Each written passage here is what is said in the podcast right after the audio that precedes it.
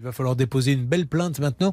Est-ce que c'est une plainte au pénal que vous proposez, Maître Nokovic, et est-ce qu'ils ont intérêt à se regrouper tous les trois? Alors déjà, se regrouper tous les trois, oui. Direction générale de répression des fraudes, oui.